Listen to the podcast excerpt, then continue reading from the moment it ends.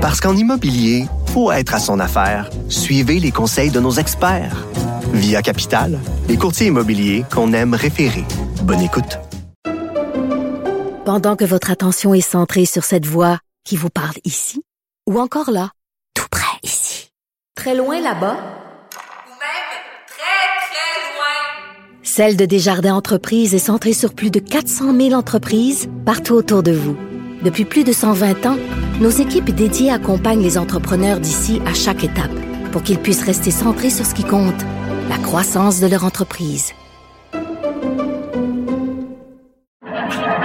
Bienvenue à Résidence Maudite, le balado.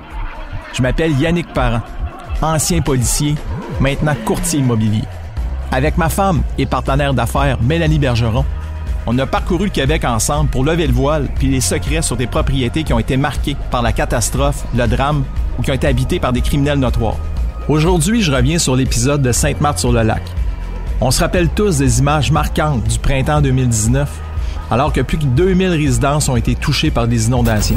La situation continue de se détériorer. Alors, on demande à la population de bien vouloir évacuer. Avec l'équipe de Résidence Maudite, on est retourné sur les lieux pour voir l'état de la reconstruction et surtout constater l'impact que ces inondations-là avaient eu sur le marché immobilier. Quand j'ai ressorti de là, c'est là, j'ai dit, oh, il est temps qu'on sorte d'ici. Là, là, là, là j'ai eu peur. Je vous révèle ce qui n'a pas été dit dans l'émission.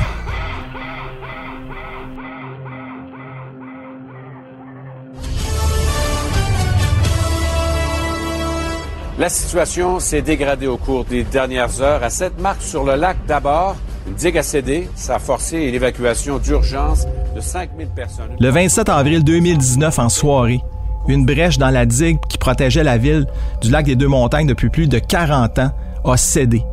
Et là, le bilan de la sécurité publique est incroyable. On parle de plus de 6000 personnes qui ont été inondées avec des évacuations d'urgence. 2500 résidences aussi qui ont subi des dommages majeurs.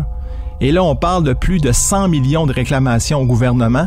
Et on se souvient qu'il y a plus du tiers, ça c'est plus du tiers de la population de Sainte-Marthe-sur-le-Lac qui a subi une inondation cette soirée-là. Bon, qu'est-ce qu'on sait sur les causes des inondations à Sainte-Marthe? C'est sûr que, première chose qui est ressortie, l'aspect majeur, les crues printanières exceptionnelles en 2019 au printemps, fond des neiges, des pluies diluviennes, ça fait en sorte là, la combinaison parfaite pour arriver au bris de la digue.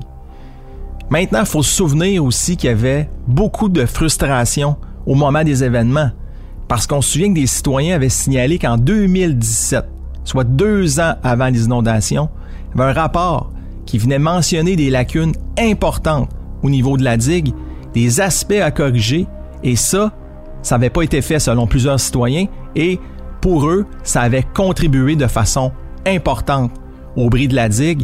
Et ça, il y a encore des gens présentement qui l'ont sur le cœur, comme on dit. Euh, la digue, c'est une infrastructure humaine, c'est une digue végétale. Hein. C'était simplement de la terre, des roches. Euh, elle se devait d'être entretenue. Moi, je pense qu'il y a plusieurs chapeaux. Il n'y a pas juste la ville. Je pense que les gouvernements, ça ne peut pas être une petite municipalité à gérer une infrastructure comme celle-là. Euh, c'est une erreur humaine qui s'est, s'est produite ici. C'est pas, euh, c'était pas une zone inondable.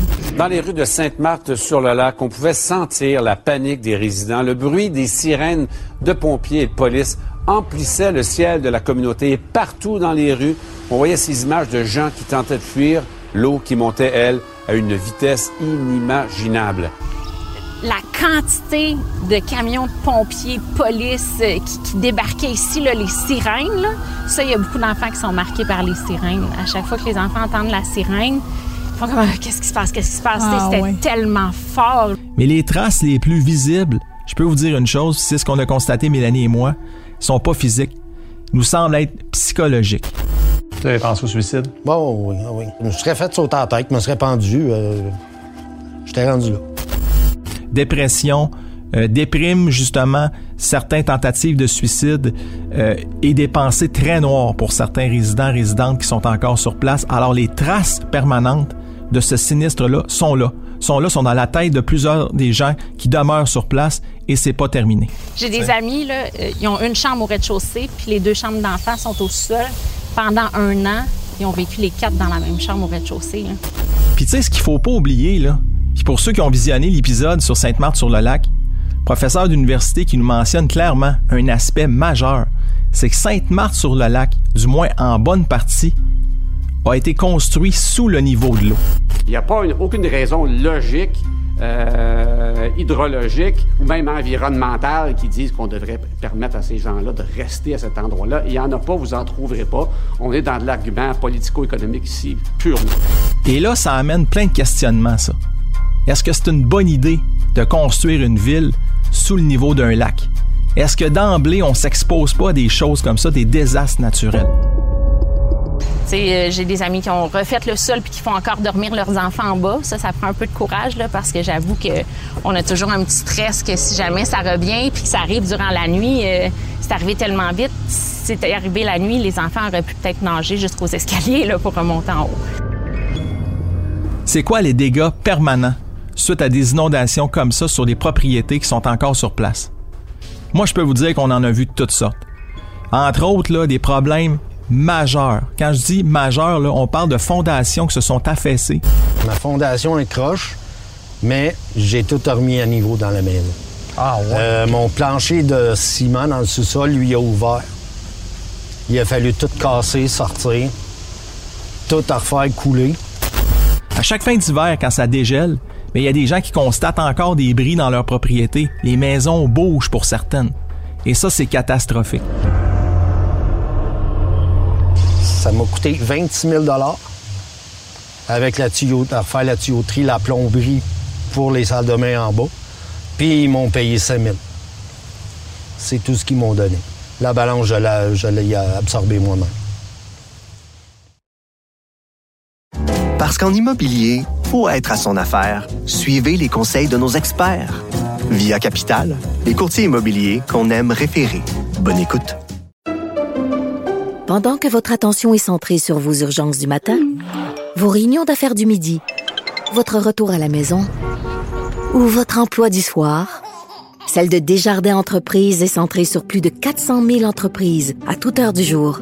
Grâce à notre connaissance des secteurs d'activité et à notre accompagnement spécialisé, nous aidons les entrepreneurs à relever chaque défi pour qu'ils puissent rester centrés sur ce qui compte, le développement de leur entreprise.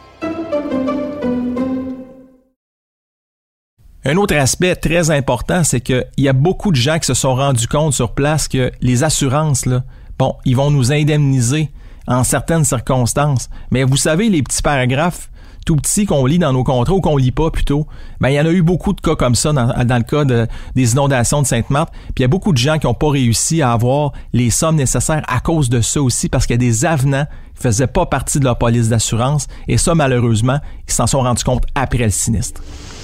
Il y a une petite clause qui dit que tu n'es pas couvert pour bris de barrage. Un bris de digue, c'est considéré comme un bris de barrage. Je me l'ai fait très bien expliquer. Et l'autre chose importante, qui dit eau, va dire aussi odeur, va, dire trace aussi, moisissure. Ça sentait vraiment pas bon. Puis, tu sais, je savais pas quoi faire. Tu fais quoi? Je, je peux pas euh, déménager ma maison en chaloupe. Il n'y a pas d'électricité. Fait que là, la nourriture est encore dans le frigo. Là. Je peux pas jeter ma nourriture dans le frigo. J'ai plus de poubelles. Mes poubelles, ils flottent dans le quartier. Je peux pas jeter mes sacs à poubelles dans le lac. Il y a rien à faire. Donc c'est sûr que ça laisse des traces, parce qu'à certains endroits, on peut encore sentir l'odeur d'humidité dans les maisons. Puis c'est compréhensible avec le fait que c'était majeur. Quand on parle de six pieds d'eau dans un sous-sol, c'est bien évident là qu'on a beau nettoyer, rénover tout ça, si on retire pas tous les matériaux, ben ça va laisser des traces et des odeurs sur place. Et ça, il y en a encore beaucoup à Sainte-Marthe-sur-le-Lac.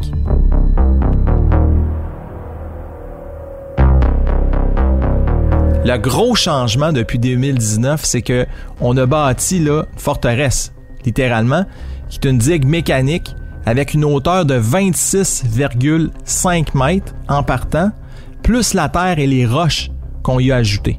Et ça, cet aspect-là, on en a parlé un petit peu dans l'émission, mais ça fait pas l'unanimité auprès des résidents. Il y a beaucoup de gens qui disent que c'est beaucoup trop haut pour rien. Beaucoup de gens aussi en bordure du lac se sont plaints qu'ils avaient perdu la vue. Tu sais, t'achètes ta propriété au bord d'un lac pour avoir une vue, pour avoir une qualité de vie. Et là, tu te ramasses avec, disons-le, un mur. Puis je comprends chaque personne. Tu sais, eux, je les comprends pour leur valeur immobilière, je les, je les comprends pour leur vue. Mais je comprends aussi les autres qui se disent, oui, mais tu ta vue, mais moi, je protège ma maison en totalité. Je comprends tout le monde là-dedans. On a constaté des gens qui ont essayé de s'adapter sur place. Ça, on n'en parle pas dans l'émission, mais vous avez vu des gens qui ont peut-être qui ont bâti des terrasses sur le toit, sur le garage, qui ont élevé leur point de vue parce qu'ils n'en ont plus de vue dans ce coin-là. Ils peuvent plus voir. C'est énorme ce qu'ils ont bâti, c'est très impressionnant. Et ça, moi, quand je suis arrivé sur place avec Mélanie, on n'avait aucune idée à quoi s'attendre. Mais c'est une construction vraiment très impressionnante. Puis quand tu regardes ça, puis c'est comme ça que ça a été vendu aussi à la population, on se dit c'est indestructible. Donc ça arrivera plus, puis ça a une durée de vie minimale de 100 ans. Puis quand tu vois comment c'était bâti, ben je peux vous dire une chose, j'ai tendance à penser ça aussi. Euh, là, on vous dit, la digue qu'on reconstruit, il n'y aura pas de problème, elle va être sûre.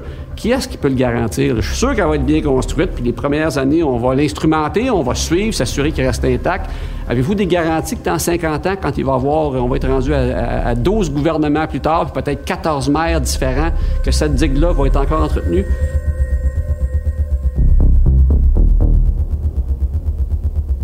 Sinon, j'habite encore Sainte-Marthe-sur-le-Lac. J'aime encore cette ville-là.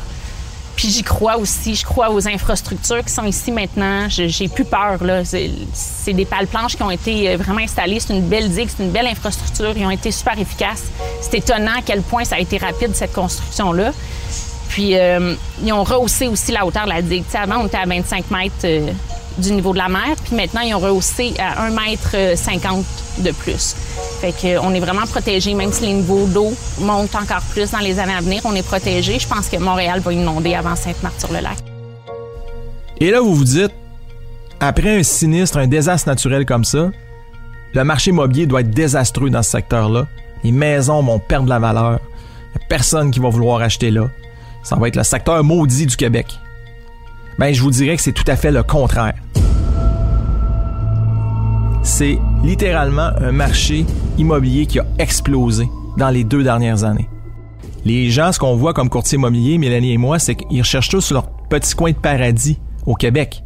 Chalet, résidence secondaire. Donc, quand on est dans un secteur comme ça, où la nature est, reine, disons-le comme ça, ben c'est sûr que on a de la popularité pour un coin comme ça. Est-ce que les gens qui se reconstruisent à Sainte-Marthe-sur-le-Lac, alors que ça a coûté et ça coûte encore tout près de 100 millions de dollars au gouvernement, est-ce que c'est normal qu'on bâtisse sans frein multiples propriétés, qu'on aille s'établir là, sans vraiment savoir si dans l'avenir on pourrait vivre encore pareille catastrophe? Est-ce que ce serait aux gens personnellement d'assumer ce risque-là ou c'est à la société collectivement de l'assumer? Bien, la question se pose. Je l'affirme, Sainte-Marthe-sur-le-Lac, c'est une abomination. on n'aurait jamais dû avoir une ville là. C'est tellement plus simple si on arrête de se construire dans l'espace du cours d'eau. Il n'y en a plus de problème après ça. Jamais. Merci d'avoir écouté ce balado Résidence Maudite et je vous dis à la prochaine pour un autre épisode.